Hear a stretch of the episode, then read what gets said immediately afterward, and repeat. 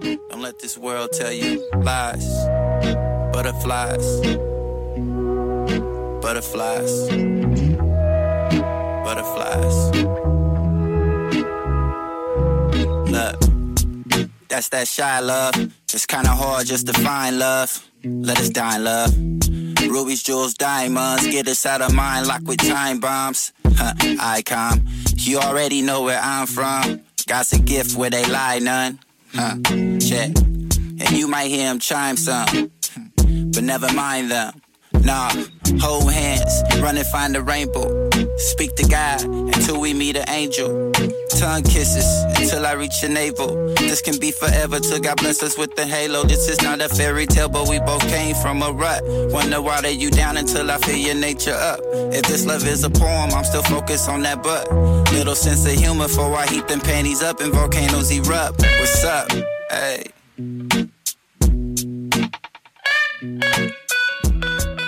Like that? Yeah, you did. That was Nate Boogie, and we have the honor and privilege of having him on our episode today.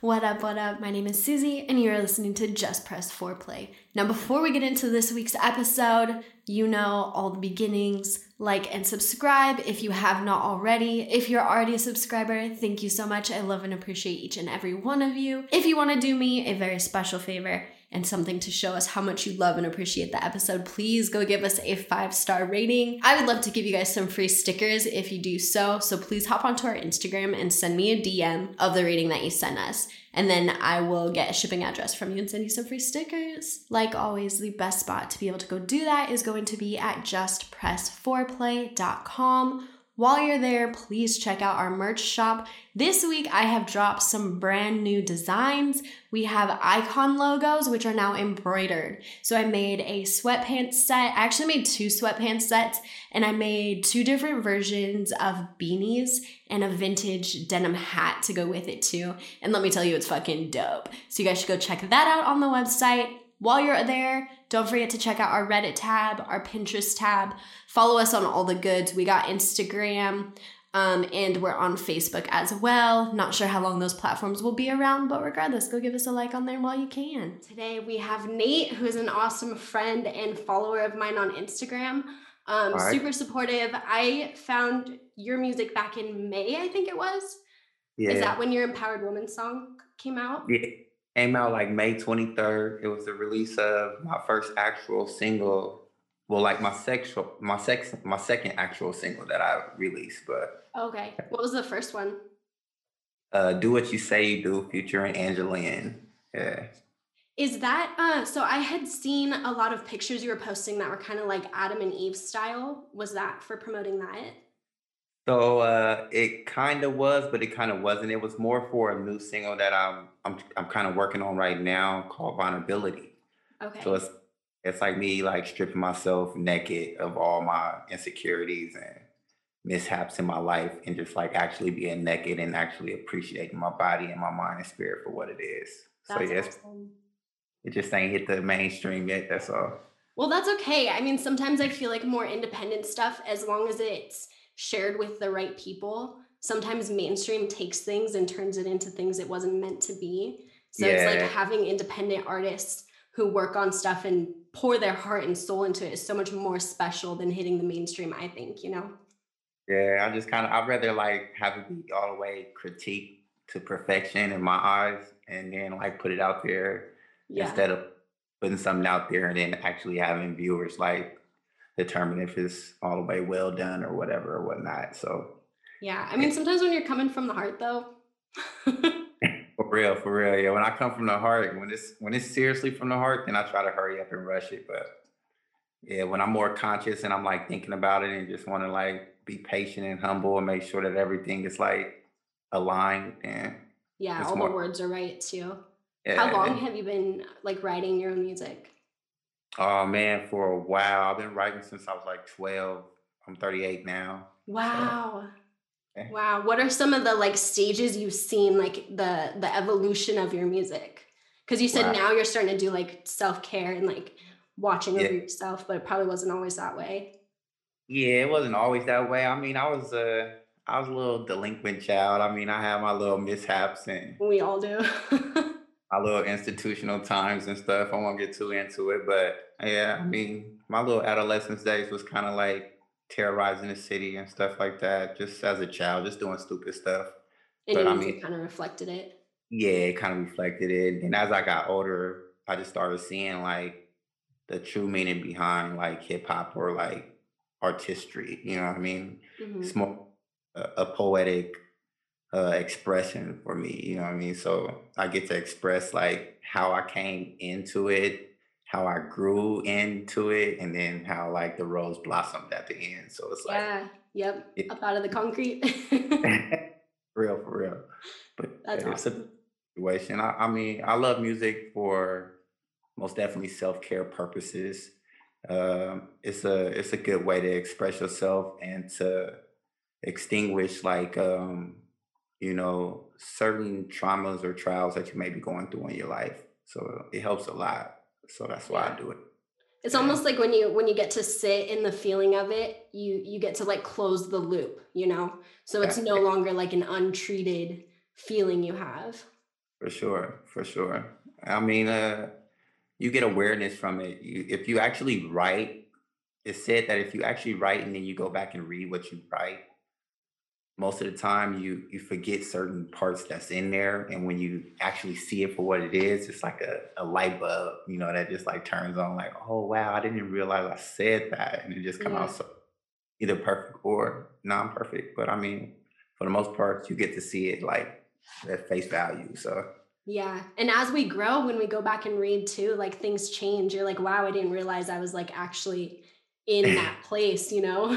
For real. Yeah. And I've been in some dark places in my life. So, I mean, it done been tough. I mean, a lot of family situations, a lot of self situations that I've been through and friends and stuff like that. And then, you know, pandemic stuff like that actually just happens out of nowhere and then hits you. Yeah. So, it rips all your shadows out of you. Yeah, definitely. So, I mean, you just got to find a balance. I think I just found a balance in music, and then I started there, started over right where I was at. Yeah, I love that, because it's such a beautiful thing when people can turn their creatives just to heal themselves. You know, so many times we think our past and where we came from is like something we should be ashamed of, but it's not. What we turn it into is where all of the beauty is, you know? Yeah, most definitely. Yeah. I still believe, like, no matter how old you get, you can always be a work in progress. You know what Absolutely. I mean?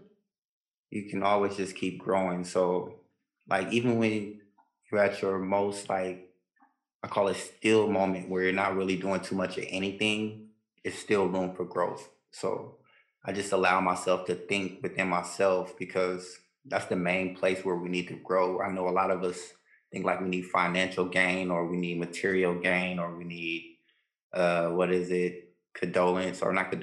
like love from other people. Mm-hmm. But when you love within yourself, it's a different type of passion, you know, and it feels better for sure. Yeah. I want to say like a couple years ago, because I'm an empath, so I kind of like absorb everyone's energy. And so I had to get to a spot where I was like, okay, I can walk outside and I feel what everyone's feeling, but like, does anyone feel what I'm putting out? Because I know that I'm good. I know I'm a good person. So how do I learn to like start emitting energy rather than just start absorbing what everyone's doing, you know? It's a hard thing, especially like when, you know, you're doing interviews with people and stuff like that. Like that has to be tough, you know what I mean? And all the different characteristics that people have and that they give off. It's kind of hard. It's like you have to find your balance within those people and within yourself. So it's like you got to learn how to vibe off of people, I guess. Yep. And no longer take things like personal, you know, it's just like, oh, okay, like there's a reason behind that. Or like maybe you see something in me that's triggering something in you, you know, it's like we're all just human trying to make it and figure out how to connect with one another. Well, I mean, that's pretty much it. I mean, it's like communication. I look at it like communication. We talk about it a lot. We talk about it in social media. We talk about it in politics. We talk about it pretty much in everything that we do. But for the most part, we don't initiate like that main source of just actually being humble with one another or patient with, and actually hearing the other person's, you know, opinion on why they feel that way. You know what I mean? So yeah, before putting all your opinions on it.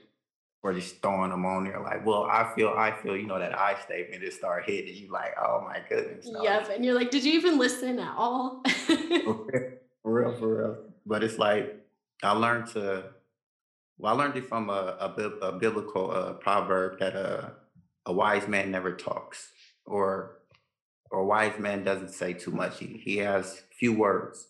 And so if one man is talking a lot, just like overly trying to express itself, and the wise person is like not saying too much of anything, he's going to be able to take in more of the negative and the positive from what that person is speaking of, you know?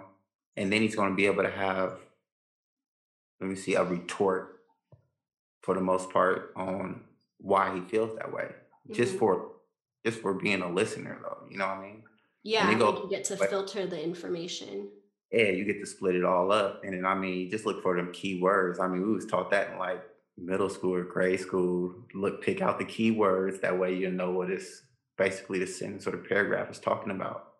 And that's kind of how I learned, like how I was kind of taught to decipher the good and the bad and the right and the wrong. Yeah. Without having to judge them, you know, at face value. So. Like coming from an observer kind of perspective. For sure. And it helps. It's like they got their point across. It kind of feel like you had to hold all yours in, but it's like you really never really had too much to say if you didn't say nothing back anyway. You know what I mean? Right. That's true. Yep. So you do some work with kids and music, don't you?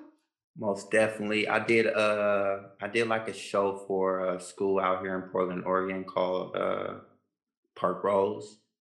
And it was like middle-aged children. It was like a couple of classes, maybe like 30, 40 children.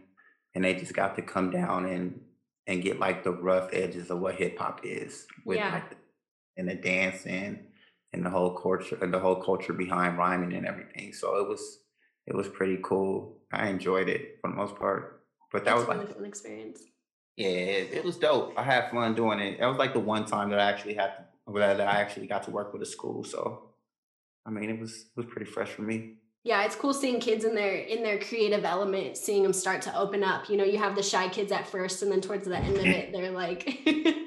For real, yeah, it was surprising. We had like, I had a little intermission on like bullying at schools or whatnot, and I brought up the subject, and then like towards the end, a young girl came up and was kind of like in her feelings, like crying a little bit, but wanted to express how she was being bullied. And I was like, whoa. That she felt that comfortable to, you know, at least like speak up about it, because you know a lot of people won't, you know, especially children. Yeah, it's hard to make a safe space for kids where they, you know, can really express themselves. For real, and especially like if they're in a bad space where they feel like there's no way out and their back is against, they most definitely won't speak to you about it. So no, be able to come up and actually talk to us about how she was feeling about being bullied and being able to reference her to her teachers to get help about the situation. It was it just goes to show like how much words and frequency and all of that is deeply healing. Like you can go to counseling, you know, years. Yeah, but it's like frequency, passion, and around people who are like in their genuine essence, you know, and that moment, it's just those moments. Yeah, I think we're on a path to a better world, and I'm excited. I know things are crazy right now, but it's like the pendulum swing of things, you know, it's forcing all of us to jump into our creatives. For real, creative activities and gestures and ways of life and our uniqueness and everything, man, and just actually be yourself without being embarrassed or feeling belittled or any of that, man, because I don't know, I feel like we all have a voice and an opinion, and we should be able to share it and express it without feeling ashamed of, you know? Yeah, absolutely. So what are some of the things you do for your like creative process when you're feeling inspired or when you're not feeling inspired, but need to be inspired? For real. So like when I need to be inspired, then like, I don't know, I kind of work out. I do like some meditation. I'm a social drinker and a social porter. So, you know, not saying that against anybody else, but it kind of helps me with my vibe and what I got going on. Plus, I use it for other predictable reasons or whatnot. Mm-hmm. But yeah, for the most part, man, that's just how I catch my vibe. I just get alone. I get very alone. I be still, and then I just wait for my mind to start running. And let the ideas come to you. And just let them flow. That's it. Yeah. I read this book, and they had a word in it. I think the book was called Big Magic, but the word was a form of daemon, which sounds very similar to demon, which is kind of like how modern America has spun it.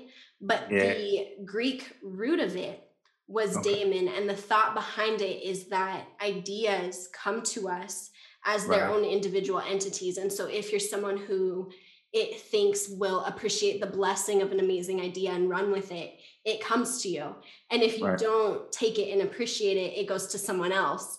And the coolest part about it was she was explaining how she was writing a book, and she sat on it for 3 years with this great idea. And then she ran into one of her favorite authors, like the year after, and she was writing basically the same book, just very small little differences. That's crazy. And I'm like, wow, like that's such a powerful thing to think of, is, you know, like life is so much bigger than just us and our creative ideas. It's like there's so many things floating around, you know. Do you ever feel that way, like you get inspired by something, you're like, whoa, where did that come from? Most definitely. I'm a hip-hop connoisseur, so like I take pieces of little bits of everything from all hip-hop artists, rock and roll, indie artists, R&B, you know, just a little bit of everything. And then my day-to-day life and just being in the world, period. And then I just kind of like, I put them in a bowl and I mix it up like gumbo, and you know, and just taste test it. You know what I mean? It's like take a deep breath and just trust. Or trust the process and just hope that it come out, you know, glorious. Yeah. Yeah.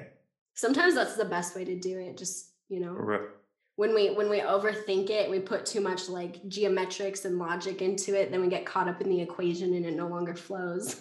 I'll tell you, and I'm a critic. Like I'm 38 and I'm just now releasing singles and putting music out. And I've been writing for like so long. Like a lot of people know me for my music. And it's like, dang, when you gonna put this song out? I'm like, okay, it's coming. So. Yep, now's the time. At least now you have a whole, like, you know, plethora of music to keep playing with and keep refining. Crazy, for sure. And I mean, the best part though, because I mean, being a critic, you always want it to be the best, and not for everybody else. So I want to be making sure that the words that I'm saying is politically correct, and I'm not back anybody's gender or sexuality preference or anything like that. So yeah. I mean, being 38 and being a little bit wiser and having a little bit better understanding about how people feel and their feelings and my feelings, it makes it easier for sure. Yeah, and how to represent yourself. Man, most definitely. Yeah. Since you've started having more of like the creative tapping into yourself type of side for your style of music, have you noticed like your sexual experiences change from that? Like off the energy you put off, like being yourself?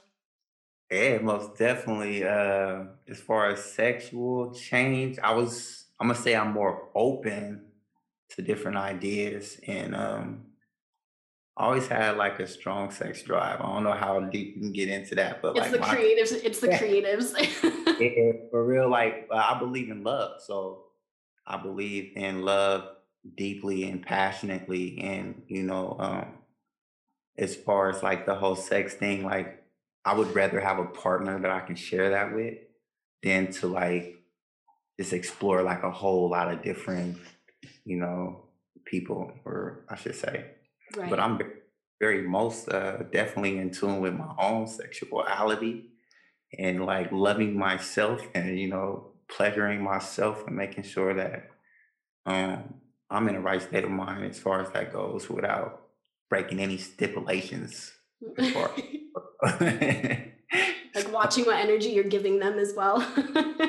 same time, you know what I mean? At least let me make it pat for myself so other people can enjoy it the same way, you know what I mean? Right, right. Yeah, I think that's a huge thing. I think we've gotten, like, I feel like a lot of women are very dependent on their partner to kind of like get them to achieve orgasms and stuff. But I feel like we should really be focusing on ourselves. Like, it changes how you come into a sexual experience when you're confident with who you are. Most definitely. Especially like if you're already in tune with yourself, like with my preference, like if I'm in a relationship, I want to pleasure her. You know what I mean? Because her pleasure is my pleasure. Mm-hmm. Like by her being pleasured, it makes it easier for my pleasure to be, you know what I'm saying, a company or however you would say it. But yeah, I think sex is a big part of a relationship, a big part of self-understanding in everybody's life. It's just the way that we express it and open up to it, because it can be rubbed off the wrong way towards people that's strict in our society. Let's just say it that way, mm-hmm. you know, which makes it hard. So I try to express it in a way to where it's not too explicit, but at the same time, you can see the dimensions of it that opens up another portal, I say, in the mind. No, you know? Absolutely. In a lot of ways, like, sexual experiences are just like, you know, writing certain types of music. It can be very poetic if you understand it to be that way. Most definitely. I feel like if you've been through enough sexual encounters, the words in the poetry actually comes off a little bit better. You know what I mean? Mm-hmm. Not like you have to have numerous of partners, but like, say you have one partner and you guys express sexuality to a point of where you're open enough to be able to express it in a way that people will understand it. Mm-hmm. I think it makes it easier. It makes it easier, not only for you, but for other people.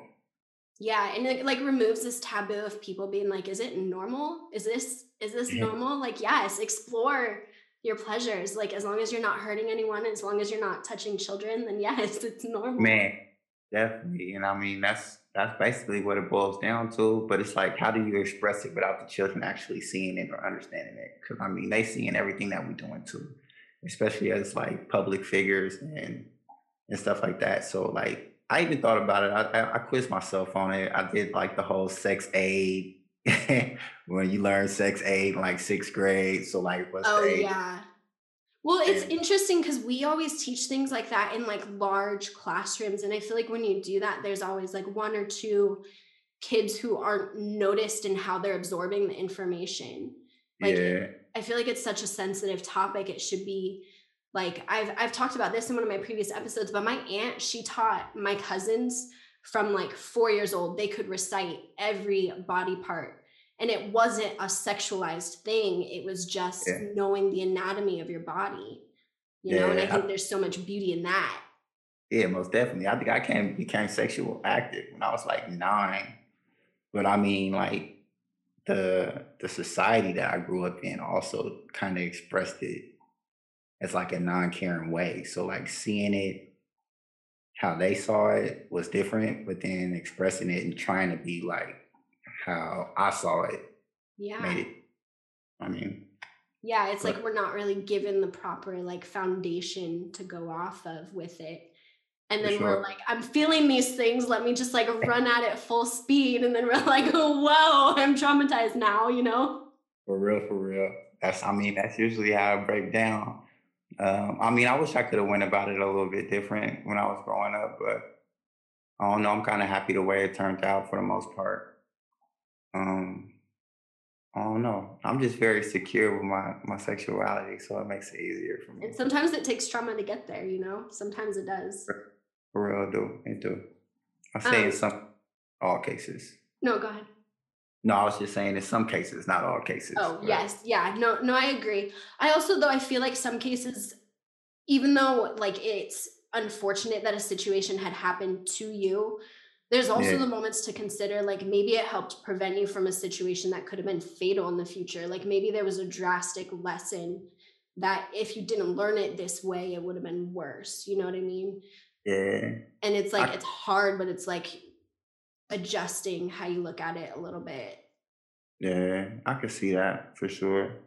Like, I've been in a couple situations. I had a situation when I was actually married, and a young girl was staying with us and was naked, and I approached her in a sexual way. You know what I'm saying? Not to say that came from it, but at the same time, it was inappropriate. You feel me?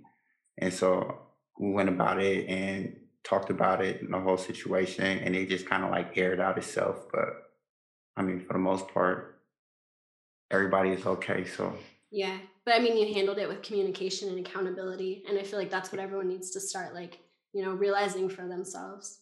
Yeah, I mean, it's hard for a lot of people because some people just don't know how to express their failures. I call them failures or downfalls, you know. Mm-hmm.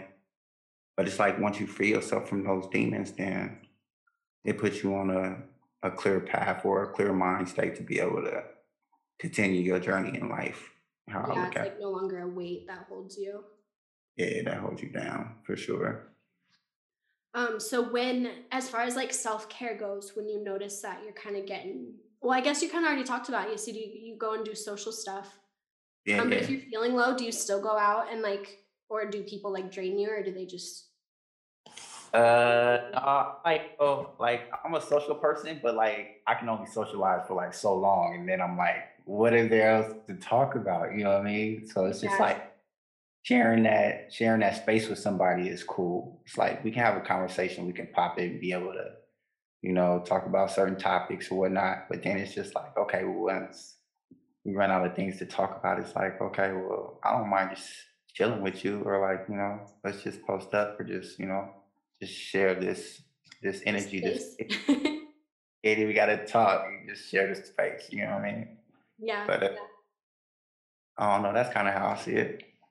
Just kind of enjoying the moment and just kind of being in the vibe. For sure. And that's pretty much it. Yeah. No, I mean, that's good. Sometimes simple is the best. When you have like too many routines and too many, like, I got to do all of this and then I'll be okay. It's like, no, just breathe. Like, you got everything you need. Just breathe. For real. So as far as like, let's talk about some of your like sexual experiences. Do you want to share the most surprising and like the freakiest, or do you want to share one or the other? I mean, it's up to you. You question me on it and I throw it out there. I don't really have a preference. Okay, let's do most surprising. Because I think those are always fun. Most surprising, a porno store, or what is it called? Porn shop. Yeah.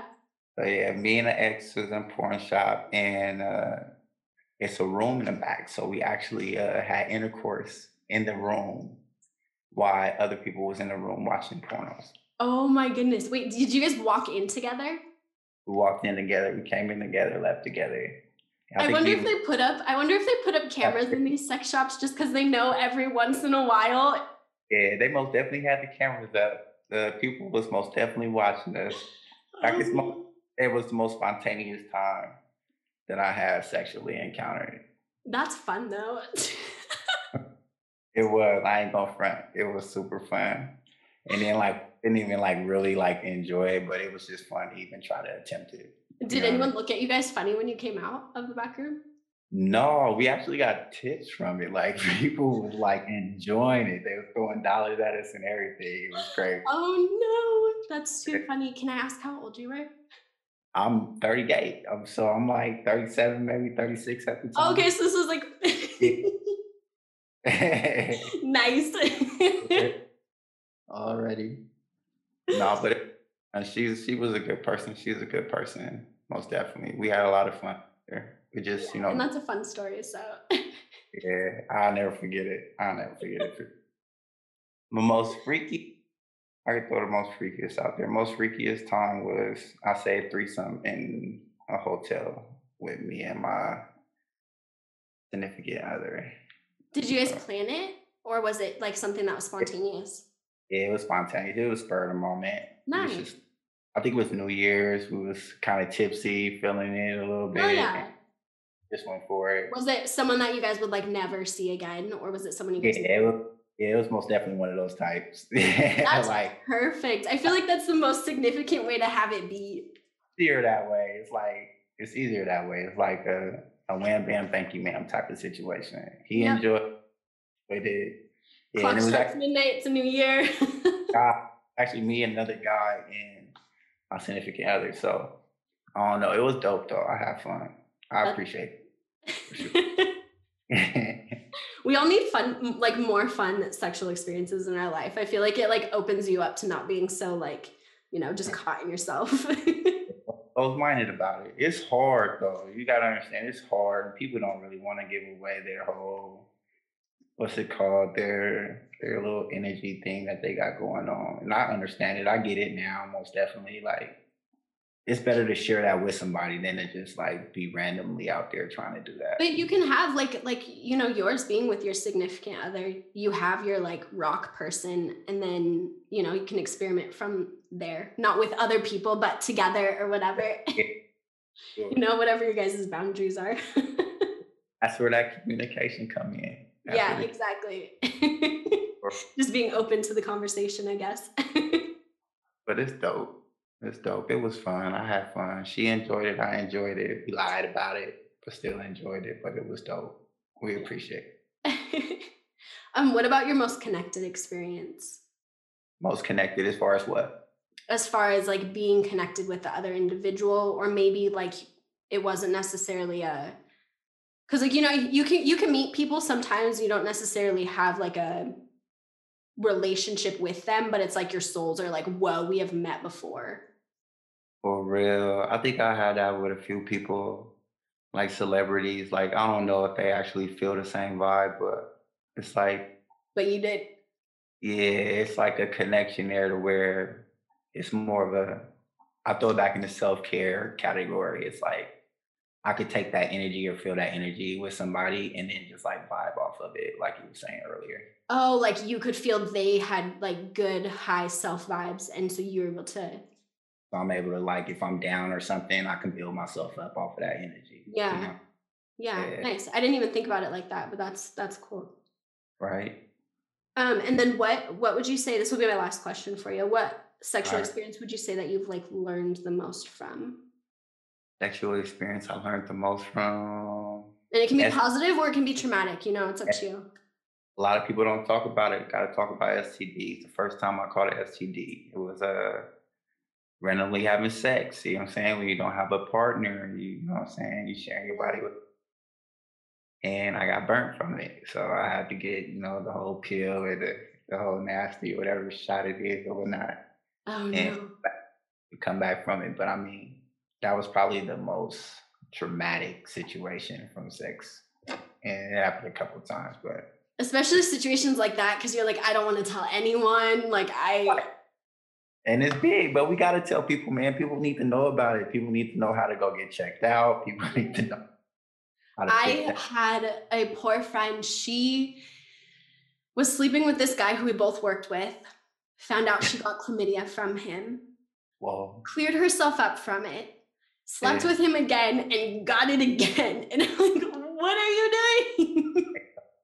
No, it's no bueno. Stop now. I hear it. No, I'm like, I love you. Please stop. It's real. I get it though. Some people just can't, you know. I don't know. That going back and forth is hard. But I may not have gotten it from you, so. Yeah. Is there anything else that you want to share or like share to any new like listeners or anything exciting that you're working on? Most definitely be looking out for the next single. It's called Vulnerability. It'll be a visual with it. I'm still kind of working on the details with that. Due to the COVID, everything is kind of slowed down right now. But fun's just kind of funny. So we're working on a lot of little behind the scene type stuff. But most definitely check out the brand. Or check out the platform on at nateboogie.com, www.com. And they listen to all of your music from there too? Yeah, you can check out all the music on there. I'm on every platform from YouTube to Apple to Amazon. So you can catch me on any type of platform. I'm everywhere for sure. Awesome. Awesome. Well, thanks so much for being on our episode today. It was really a pleasure talking to you. And I'm glad you understand sexual energy and all of that, because sometimes I talk about it and people are like, wait, what? It's hard. It's hard to talk about it. But yeah, most definitely. I appreciate you having me on the show. And thanks again. So once again, that was Nate Boogie. If you guys want to go follow him on Instagram, he is always posting very, very motivational things. So always a fun person to have on your feed. That's at Nate Boogie1. And then, of course, go to his YouTube and his Facebook and make sure you add him on there as well. Next, I have a fun story for you guys. So this week, we are going to read... I'm still kind of torn on what to be calling this section. I like the idea of calling it Thirsty Thursday Stories, but when I think of thirsty bitches, I think of ones that are going after like men who are married or like, what's a good way of wording this without sounding like a total asshole? I'm not really sure at the moment, but when I think of thirsty, that's what I think of. So I don't really want to call it Thirsty Thursday because I want it to be fun stories. I want it to be things that are very empowering and lusty. Maybe we'll call it Lusty. Lusty Thursdays? It doesn't have a ring to it, but whatever. Now it's time for our lusty section of the week. Our lusty stories of the week. Okay, this story had me fucking dying. It's titled, Nothing Better Than Intimacy. The first time my boyfriend Henry and I flew across the country to visit my parents, I was so nervous I was quite literally shaking. I was really close with my parents, but I had never brought a partner home to visit them, mainly because my previous long-term hookups were almost all women, and I didn't want to open that can of worms, but also because I was a total commitment phobe and wasn't ever serious enough with anyone to justify introducing them. So this felt like both a big step in our relationship and an irreversible letter to the universe that we were serious. Henry and I had been dating for about 8 months, and I had already met his parents a bunch of times, but that didn't mean that I didn't have any doubts about shoving my parents into our love bubble. My parents had offered to fly us out for Thanksgiving, though, and my mom used her points to bump us up to first class. It was still a red-eye flight, but the generosity meant I couldn't bail out, which was definitely their plan. I'm not a nervous flyer, but my leg was jiggling aggressively next to Henry's before the plane door even closed. He placed one of his large hands gently on my thigh to still my movements. "Hey, Lily," he whispered softly, his voice like dripping honey. "You need to chill the fuck out." "I can't. I'm going to explode and knock us right out of the sky," I whispered back. "You can't use the word explode on a plane. Are you trying to get arrested? If I get arrested, do we still have to go to my parents?" "Well, I'm not going to bail you out of airport jail." "You'd leave me there to rot?" "No, I'd text your dad to come get you." "Wait, you have my dad's number?" "Yeah, we text to complain about you." "Haha, you're funny." Mostly it's just swapping stories about you being dramatic, but he's gotten into sending me Onion articles lately. "Oh my god, are you serious?" "Yeah, I'll show you." Henry got out his phone and made sure it was on airplane mode and scrolled through the text thread with my dad. Angling his phone so that I could see it, here's a Game of Thrones meme he was really proud of. I leaned my head against his shoulder, smiling up at him as he chattered, distracting me and replaying their conversation. After a couple minutes, my legs stopped jiggling. I sighed happily. Gossiping about me aside, it's really cool that you and my dad talk. Henry kissed the top of my head and leaned his head against mine, putting his phone away in his back pocket. It started because I couldn't figure out what to do for our 6-month anniversary, and it just kind of went from there. "Where did you get his number?" "From your mom." "You have my mom's number too?" "Yeah, of course." "How did you get her number?" "I messaged her on Facebook to wish her happy birthday, and it just went from there." "Wait, but hold on. Her birthday is in June. You messaged my mom on Facebook only after dating me for 3 months? "Yeah, why? Is that weird?" "I don't know. I don't do this kind of thing." I gestured between us. Henry laughed. "Well, in my experience, this kind of thing doesn't have set timelines. I knew I was serious about you, and she had already friended me. I figured it would be rude not to acknowledge her birthday." "Oh my god, so my mom made the first move?" Like mother, like daughter, huh? Gross. We all become our parents eventually. I'm thinking about this trip as a sneak peek into our future. Couldn't you have just done a tarot reading instead? Definitely would have been easier, but then how would I have been able to convince your parents to love me more than they love you? I laughed and leaned forward slightly so he could wrap his arm around me. Nuzzling against his chest, I closed my eyes and drifted off into a fitful sleep.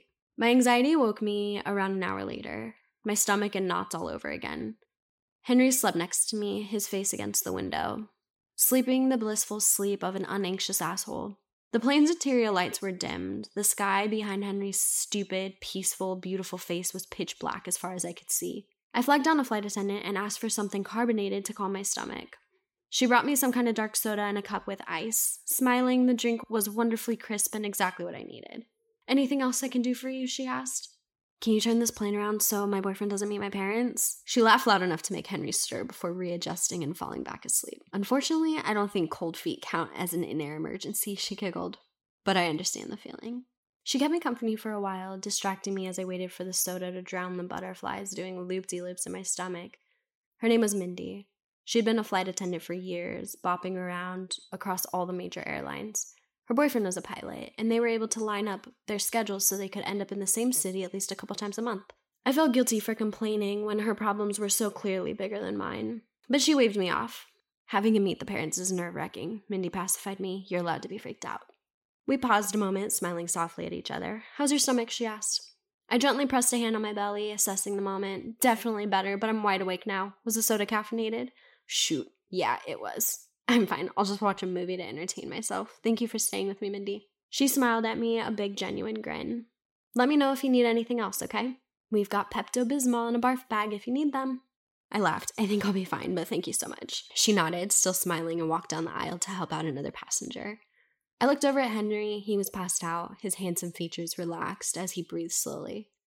I watched his chest rise, fall, and tried to match his breathing patterns. I quickly gave up, plugging my headphones into the armrest and scrolling through the movie selection on the provided screen. My legs started jiggling again as the caffeine kicked my nervousness into high gear. Fuck. None of the movies looked good. I tossed and turned in my seat, my legs still jiggling, somehow incapable of getting comfortable. Henry woke up, annoyance turning into concern as he looked at me. "Are you okay?" he asked sincerely, gripping my hand tightly and watching me carefully. I shook my head, staring straight ahead at the seat in front of me. I just have so much fucking nervous energy. Normally, I'd go for a run or masturbate or ask you to bang it out, so this fucking sucks. You can't just rub one out in the bathroom? I'd feel weird masturbating on a plane. Would you feel weird fucking on a plane?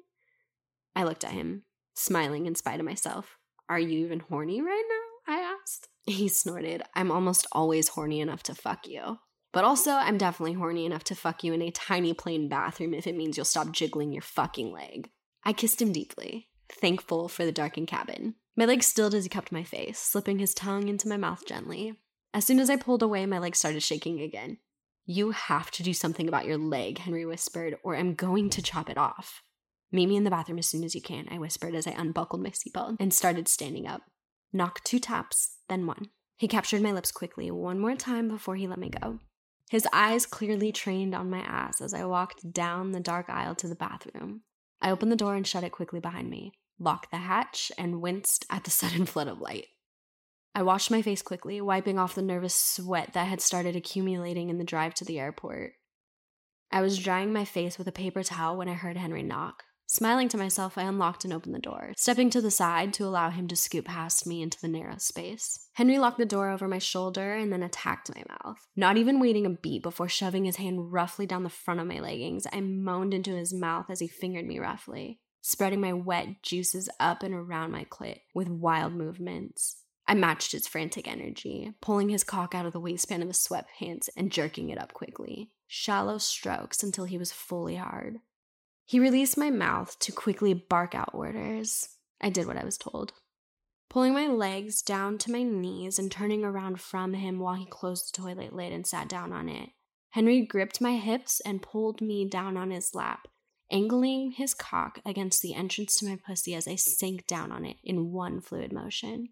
I moaned, my pussy feeling tight and full in large part because he had done very little prep, but also because my leggings were constricting my ability to spread my legs. He quickly covered my mouth with his hand. "You have to be quiet," he hissed. "This is going to be fast." We began thrusting against each other, his pelvis coming up to meet my ass as I swirled my hips in small circles. His other hand held my waist for balance, gripping me almost painfully as he pumped his cock into me forcefully. I scrubbed against my clit with one hand, the other reaching under my shirt and bralette to pinch my own nipples. The naughtiness of fucking in an airplane bathroom was alone enough to send me careening towards an orgasm. But when Henry moved the hand on my waist to sink his thumb into my ass, my body shuddered as I orgasmed, my pussy pulsing sporadically around his cock. He groaned softly, his rhythm faltering slightly as he neared his own orgasm. He removed the thumb from my ass and the hand from my mouth so he could grip my hips tightly with both hands, slamming into me again and again. The sound of our bodies slapping together filled the air, mixed with the smell of sweat and sex. I reached one hand behind me to circle his neck, rotating my torso and turning my head to kiss him roughly, biting down on his lip hard. I clenched my pussy until I heard him groan and felt his cum shoot up my cunt. He thrusted a few more times before ceasing his movements, his hands leaving my hips to wrap his arms around me and hold me still. His face rested against my neck, his panting breaths pressing into his chest rhythmically against my side and back. We rested for a minute, all the frantic energy disappearing as quickly as it all started. "How's your leg?" Henry whispered. "Steady as a rock." He kissed my neck once, smiling against my skin triumphantly. I stood up slowly, his cock sliding out of me and flopping down on his thigh.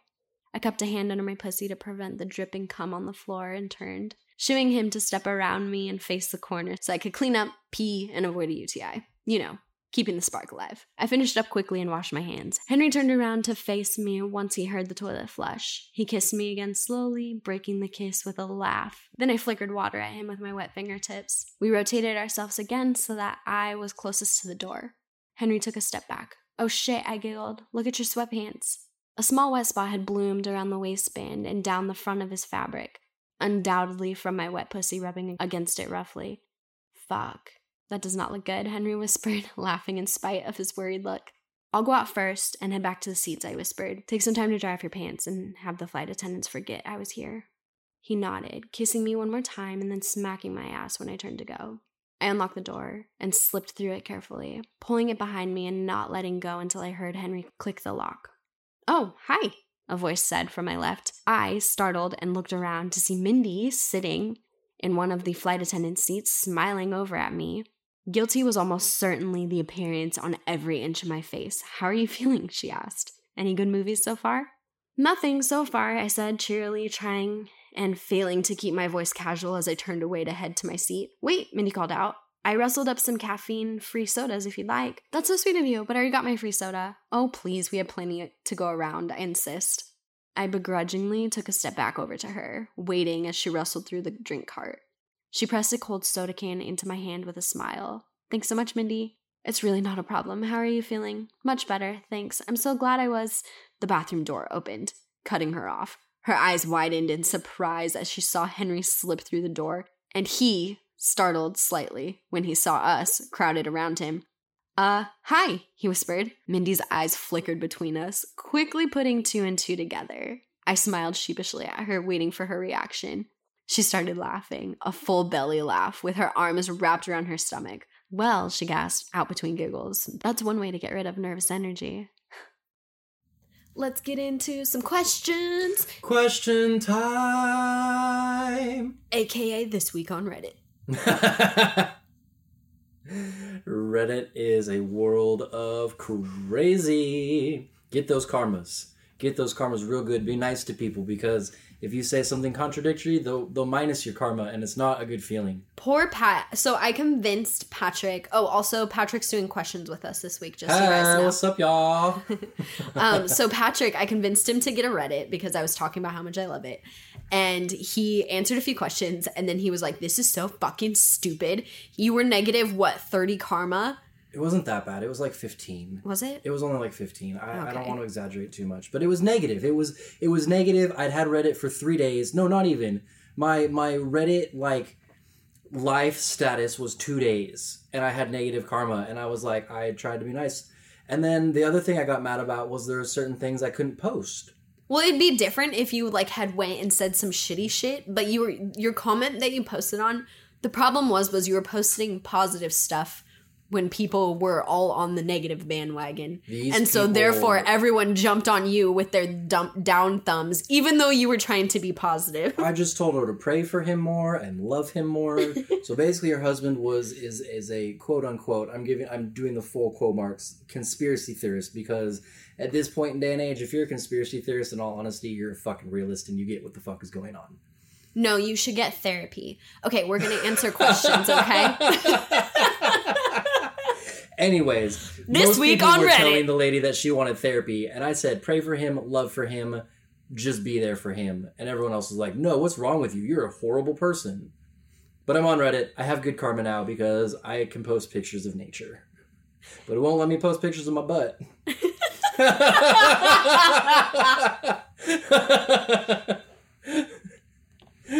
This, my friends, is a promo. Anyway. Promotion time. Who are you going to call when you want that promotion? Look at us, Just Press 4 Play. Okay, question this week. We have one question and two stories this week. Oh, okay. Right. Perspectives of the week. Yes. That's what we're going to call this. So, first perspective, why don't you start with the first one? Read the airplane story. We'll start with that one. You're cute. The airplane story was our erotic story, so that one is already done. I thought... Okay. Yeah. So start with the dad one then. Okay. Bear with my horrible reading skills. You're getting a lot better. Am I? Always. Dap-a-doop-a-dop-deep-da. Dibbly-doop-doop-deep-dee-deep-dop-doop. Okay. A year ago, at the age of 20, I made the decision to tell my parents I'm gay. A week ago, my dad made the decision to surprise me with a female sex worker for my 25th birthday. If that sounds weird to you, you're normal. If it doesn't, welcome to my world. My old man gave me the whole nothing beats pussy speech before leaving me alone in the house with a random stranger. I was so embarrassed and awkward, I didn't know how to react. The sex worker introduced herself as Zoe and encouraged me to relax. Without wasting time, I apologized and made it clear that I'm not interested in girls. Zoe asked me a bunch of questions about my sexuality, questions I never had to answer out loud before. Her attitude seemed really sincere, like she genuinely just wanted to learn about my life. The two of us ended up having a good time talking. However, talking turned into touching, touching turned into my sexual experience. Oh, touching turned into my first sexual experience with another person. As soon as we were both... So wait, he lost his virginity to an escort at the age of 25. Yes. Okay, I know I read it, but I had to, like, put that as, like, okay, you guys, here's where we're at in the story. 25-year-old losing his virginity to a woman that his dad paid for him to have sex with a week after he came out to his dad about being gay. No, a year. Oh, a year. Okay, a year after coming out. Mm-hmm. Okay, continue. I'm sorry. The sex worker is 25, so he's 21 now. So he's losing his virginity at 21. 20-year-old losing his virginity at 21. Okay, this makes more sense. Sex worker 25. Okay. The sex worker is 25. Okay. Thank you. Yeah, sorry. Details. No, you're good. I just want to make sure that everyone who's listening to us can follow along, too. My first sexual experience with another person. 21 years old. I think I'm gay. But there is pussy in front of me. Okay, let me continue. As soon as we were both naked, Zoe wrestled me onto my stomach and started humping my butt. She humped me harder and harder without slowing down. Even though nothing was penetrating me, the feeling of getting pounded from behind was enough to send me over the edge. I came from that alone. Nothing touched my penis. Didn't even know that was possible. It wasn't over, though. I wanted to be inside Zoe. I'll be honest, it felt amazing. It made me question everything I thought I knew about my sexual orientation. It's been a week, and I still have no idea what to make of it. My dad is now convinced I was never actually gay, and all I needed was the right woman to remind me I'm as straight as they come. Is my dad right? Can you be gay and still enjoy sex with girls? Even now, I don't feel any sexual attraction towards girls. But when I think about Zoe, it makes me excited. Is she a unique case? I'm lost. This is a great story. Yeah. So perspective. First perspective I want to point out is the dad getting the son, a woman, to sleep with him. Paid for.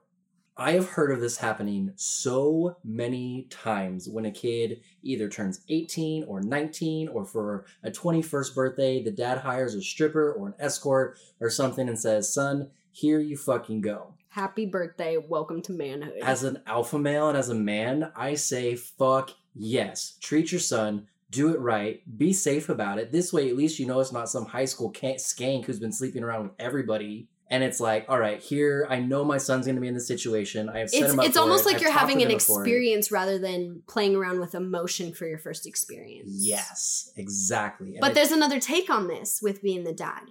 Because the dad has known that the son came out a year ago, there's the take of, is this some sort of psychological abuse putting him through this situation? Right. Because he very blatantly said that he thinks that he's gay. So leaving him alone with a woman, is that?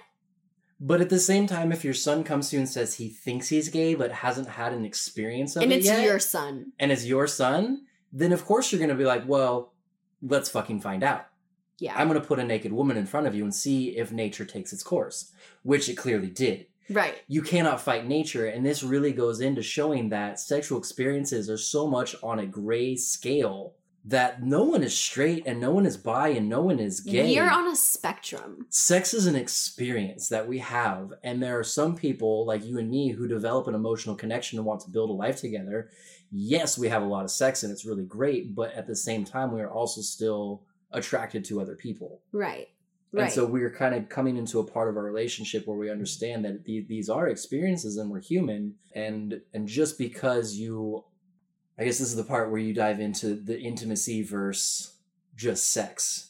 But that's a whole topic for another night. Well, but here's a funny thing. Even though these two have just met, that's an intimate moment right there. Making someone to be able to reach climax just by fully jumping into their energy and what feels right for them. That's what this sex worker did. They jumped into his energy. Well, they took the time to. Mm-hmm, yeah. To have full awareness of what was going on with him and just jumped into that. Exactly. Shame they didn't have a strap on. He would have been beautiful. I think it's beautiful she didn't have a strap on because it's like, first of all, this is your first sexual experience. And this sex worker was gentle with you. Gentle while being rough. Man, I wish he'd gone into a little bit more detail as far as like emotion and experiences, like what he was feeling and stuff, because this is such a wild experience for a so-called gay person to have. Mm-hmm. And especially coming from his dad too, because some households, like I almost feel like the household that they're coming from is a little bit more of a playful, communicative type of thing. For the dad to be able to feel comfortable to do that, like it feels like it's just coming from more of a dynamic to where they're exploring understanding each other rather than trying to force opinion in understanding each other. I can totally see that as far of a more progressive parenting style. The way I interpreted it was as a conservative dad being like, fuck no, my son's not gay, let's put some pussy in front of him. Yeah. Well, and also it's But it's so hard to tell from the dynamic. Well, it's like part of cancel culture. Another form of cancel culture is this label culture. I need something to label me in order for me to fit, like, in order for me to feel like I'm involved, like I'm a part. No, you don't need a label. You need to get out there and fucking experience. Exactly. Experiences are the only thing that are going to drive you towards where your passions are. Yep. Finding your labels isn't going to do anything. Finding your labels is literally just your subtitle for, okay, I'm giving myself permission to experience now. Here's the box I want to stay in for this. How about you go experience first? Exactly. I like that one. That was great. That was fantastic. Yeah. We'll go to mine now and we'll go to an actual question. Okay. I mean, it's an actual question. He wants to know if he's gay, even though he still enjoys sex with women. And it's like, remove the labels. You enjoy sexual experiences.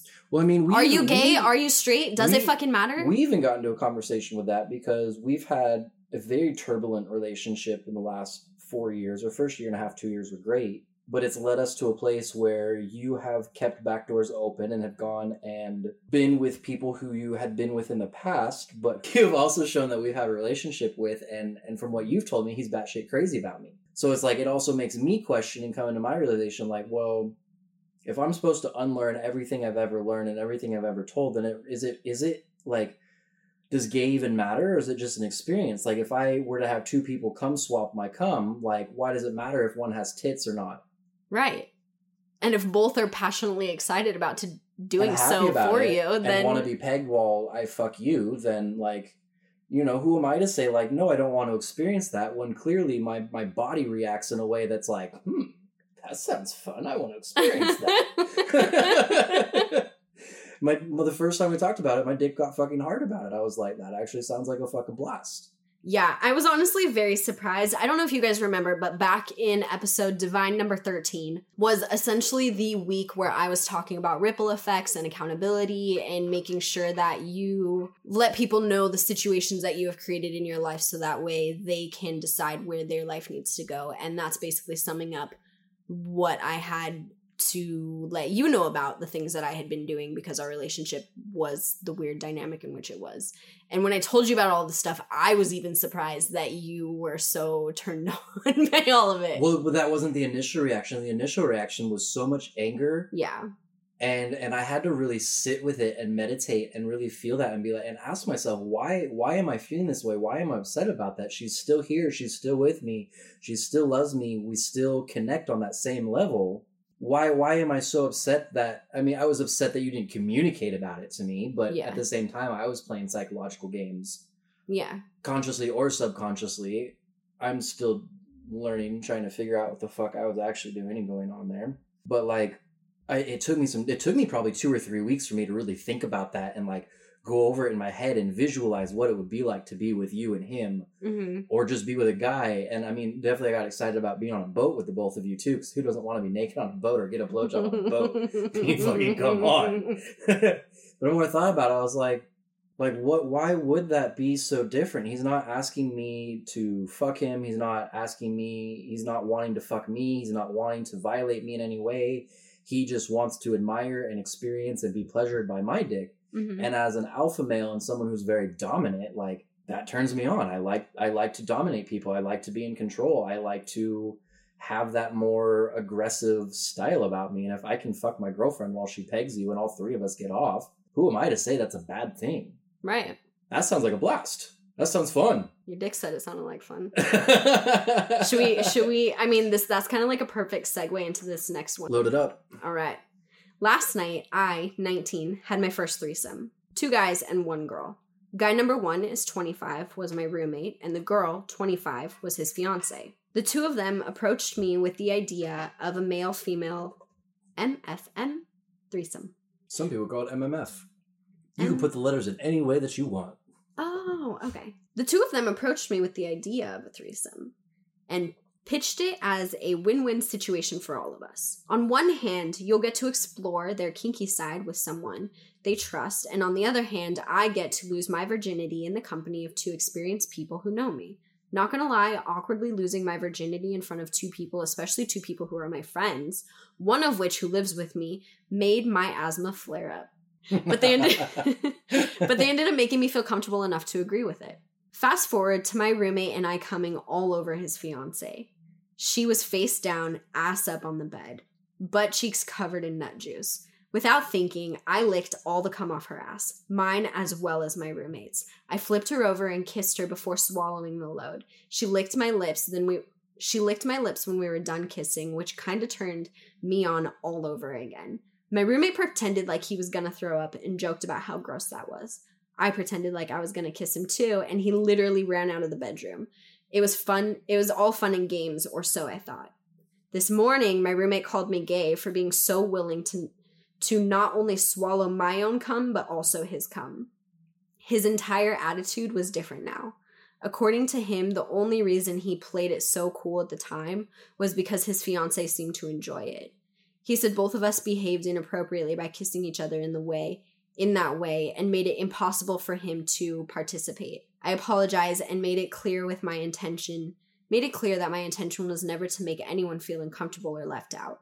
He said he won't hold it against me because it was my first time, but advised me never to do that again because it was not really something straight guys do. I asked him what? No, you're gonna read. I have a first off because I asked him if we're cool, and he said he can no longer look at me the same. He can no longer look at me the same way, knowing I had his cum in my mouth.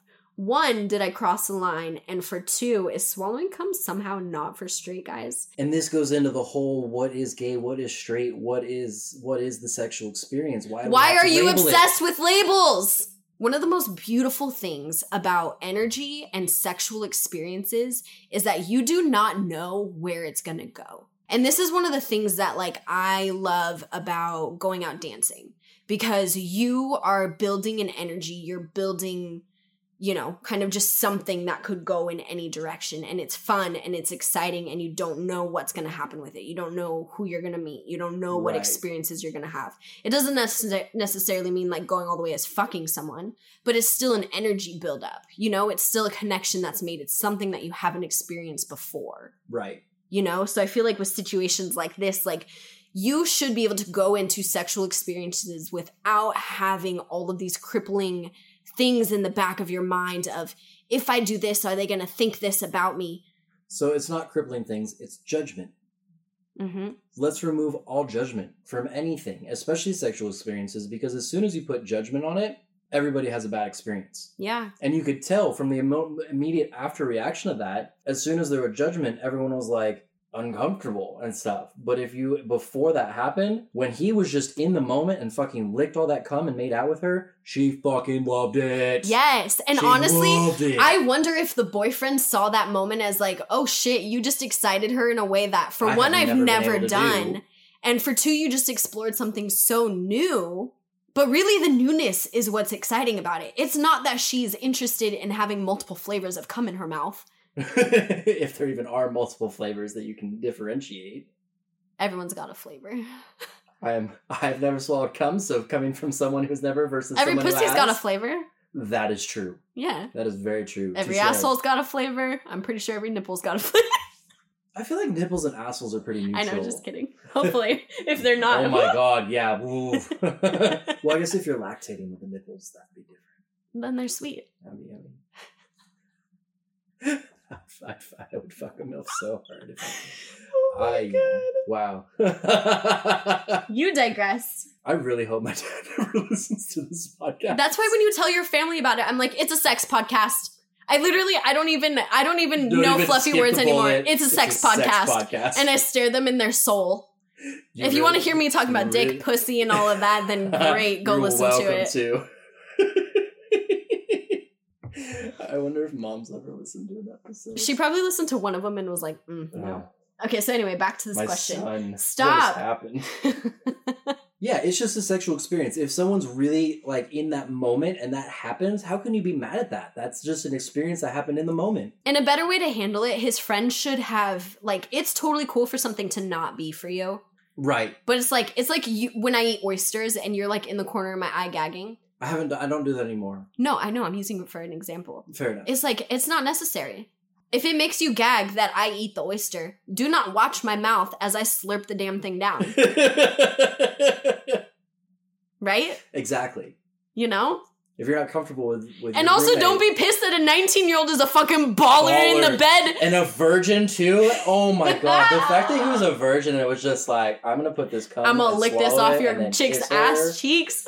I'm in the moment. Let's fucking go. Can you imagine being that guy watching that happen? A 19-year-old is licking your 25-year-old fiance's ass. Licking your cum off your fiance's ass combined with his, and then fucking slaps her on the face with a nice wet kiss with it. As she licks and it. And she loves it. Licks it off her lips. With that, you guys, I don't know that we have any more left. We should probably just end the episode here. Well, we have one more question. I know, I'm just kidding. Can we make romance cool again? I don't know if it's just me, but the guys I date aren't ever romantic. I would love flowers and creative little dates, thoughtfulness. It's not cheesy. It would make me so happy, and I'd want to give my partner the world. It just seems like guys I've dated always want to act cool, tough, and indifferent. They try to impress me with money and expensive dinners. I don't care about that stuff. Can anyone else relate? Yes!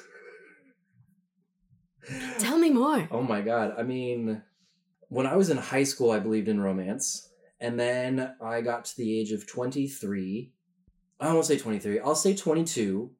I was informed that I was a pretty white boy who women liked. And I changed my whole... I guess you have to go back to even before that, college. I didn't even believe in love. So then fast forward 4 years of me kind of being a stoner, hanging out with my best friends, playing video games, not really interested in women because I was just trying to fucking survive, mm-hmm. to getting to a place where I met my best friend, and all of a sudden me and him are just on these escapades all the time as these really attractive young males who are young, fit, and like pussy. Mm-hmm. And it completely... Romance goes out the window. My romance went all out the window because it was all about running trains and how many girls can you hook up with in a week, and what can you get this girl to do, what drugs can we go on and have this kind of experience with this person. And it well was, and it's I like mean, if one requires too much work, then get a different one. Yeah, I mean, we even got to a point where I was seeing a girl and we were getting pretty close, and then all of a sudden it turned into a threesome. It wasn't even a throuple. It was a summer of threesomes. It started out on different the beach. Threesomes, or the same people in the same three people, oh. But just a whole summer of. It started because me and her had been hooking up. We worked together and had been spending a lot of time together. And then one night, the three of us did a bunch of Molly, went out to the beach, and it was 3 o'clock in the morning, and we were laying in the middle of these dunes. Do you think she considered this romance? I don't know. We never ever had, like, conversations about it. We were always so in the moment. It was probably just fast fun. It was so much fast fun because we were out on the beach, did Molly, and all of a sudden both of our dicks were being grabbed at the same time, and we look at each other and it's like, okay, we going, this is happening. And then it just turned into a summer of just that repeating. And like, but you had more than just that one friend, so did you see romance happening with your other friends who were in relationships but also who were a part of your world? No, not at all. There was so much cheating and debauchery. Have you seen any males in which you're like, dude, he's got romance down? Maybe Mikey. I could see that. Mikey would be the only one. And I'm going to leave his name in here because I feel like he'll take it as a compliment. He will, because he comes off as very hardened and very cholo punk rock. But he's a teddy bear when he picks a woman. He's a fucking teddy bear when he picks a woman. And he will do anything for her and show her the world. And he will save up money so he can take her on dates and take her on adventures. And it doesn't help. And see, that's what I see as romantic, is someone spending the time to... It doesn't necessarily have to be that you saved up a specific amount of money, but the fact that you were willing to put your things on hold for a minute to be able to build up finances to provide something, like to women, that's romantic. It doesn't have to be in a huge abundance. And let me make this very clear, because I have struggled with this in terms of providing. It does not necessarily mean providing shelter, food, life, and all that. It's providing an experience. Mm-hmm. It's providing a moment in time where the two of you don't have to stress or worry about anything and can connect and just be there with each other. Mm-hmm. Yep. I would say experience is everything when it comes to romance. 100%. Because you can have a cheesy little picnic date that costs you $25, pick up a $10 of wine and some cheese and meat and go have a picnic out by the water. Honestly, I've heard some of the most romantic love stories of, like, people who have engaged to their significant other with literally nothing but, like, a piece of fucking string. Mm-hmm. Those are romantic moments. If you can make something that has no monetary value emotionally significant in a moment, then that's romance. And you can do it in any aspect. And I think a lot of people get afraid to explore what it is that is their creative style. And so people kind of think like, oh, I'm not romantic because I don't do this and I don't do that, and therefore I will never fit in the romantic bubble. But I'm, it's like, that. You I've, were I've, for a very long time because you defend certain aspects rather than exploring what you could do. What you could do instead of what you can't do. Yes. And the flip side of that same coin, in terms of what I feel like I can't do but should be doing, has been perpetrated into my mind by rom-coms that have been thrown into our world. I'm a big movie person, and so I spend a lot of my time watching movies. So I see these rom-coms with these dramatic, flaring, romantic things to do, and I'm like, that's fucking extravagant. I don't think I could ever... I can't do that. Like, fuck that. It all. I can't do anything. I can't rent a bus and drive cross country and paint the windows and shout at you that, like, these are multi-million dollar productions that they're doing to create this air of romance, and it makes it feel to like create such a facade of romance. Yeah, it makes it feel like this such far-fetched thing that's, I mean, even Knights and Nobles, like a knight going and slaying a fucking dragon, like that's some intense fucking shit to go fucking do for a woman. That's some fucking romance, and it's in this day and age with how many people are and how competitive it is, it feels very hard to live up to that standard, and it's almost easier to just play aloof. Yeah.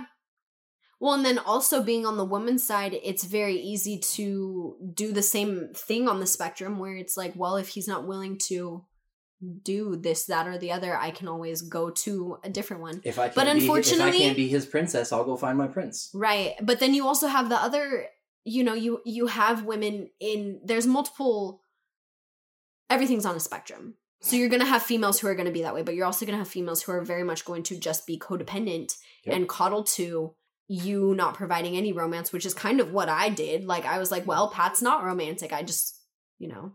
And it's not that I'm not romantic. It's just that the romance was so drowned out and so, like, I feel like at my life, because I watch so many romantic comedies, like, I have the romantic capacity, even though I tell myself that I don't, but it's been so bombarded with water and suppressants and other stuff that I feel like I it's almost like you slapped it on a cheesy card and you were like, that's fucking cheesy, and just like I think that's the best way to put it, or Hallmark. Hallmark sums it up. Yeah. Rather than taking romance in the mindset of how can I make this person feel special? Instead, it's being caught up in the terminology, the label. I need to get them a card. I need to get them flowers. I need to do this. The terminology and the label of romance, but it's like, how can I make you feel special? Because I want to make you feel special. Right. Which I've slowly been learning, and I feel like I've been getting better at. But it's so hard to get out of that delusion of what the mainstream media and society has portrayed as romance. Mm-hmm. Well, it's hard on my on my end of it too, because I could be the individual who wants to use all of the seductiveness tactics to force you to be a specific way. Well, and the other side of that same coin is all the Disney princesses who think, I deserve to be treated like a fucking princess. Just treat me like a princess. Do everything for me. Take care of me. Rescue me. Feed me. Heal me. Do me. Everything. And so these girls are sitting there like, oh, I'm just waiting for my Prince Charming. He's going to fix everything for me. And it's like, fuck nah, bitch. You're a fucking queen. Get your shit together and pull your shit up. As soon as you have polished your vessel. Right. Your prince will have no choice but to be like, that's my light. You know what I mean? And here you and me are polishing our vessels while we're like, my queen, my prince, my queen, my prince. Polish, polish, polish, polish, polish, polish. We're like polishing each other and throwing mud at each other at the same time. I'm going to polish. You're looking too pretty. You're too pretty. You're too pretty. I love you too much. Stop it. You're doing too good. Come back to me. You're doing well. I don't like that. I'm not doing well with you. Hold on, wait for me, wait for me. Mud. I'm catching up. Hold on. Sabotage. Oh my god. Long story short. Grayscale of everything. There's no labels. Grayscale of everything? There's no labels. There's no black and white. Everything's on a fucking scale. Go experience everything you can experience and don't judge yourself. Don't judge the people around you. Don't judge yourself. Go into it with an open heart. And if it's not for you, you learned it's not for you and you had an experience. If it's for you, you fucking learned you like something and you had a great experience. Yeah. And if it's not for you, don't try and make reasons and excuses as to how it could be for you if you did this, that, or the other. Right. Like, I feel like it's so important to just truly stay true to yourself, even if you do offend people, even if you do touch butts and hurt feelings, you know what I mean? It's like, I think it's in the tarot deck. I think it's like the Ace of Swords or the King of Swords or something. And I did one of those tarot readings, and it was like, you're about to be really honest with people and you're going to hurt feelings, but you're going to speak your truth and it's going to be what it is and it's going to be healing. Yes, for you and them. Yes. Because then they can speak their truths. And I think that's something beautiful. Exactly. All right. Well, with that, thank you so much for listening. We'll catch you guys next week. Bye. Bye.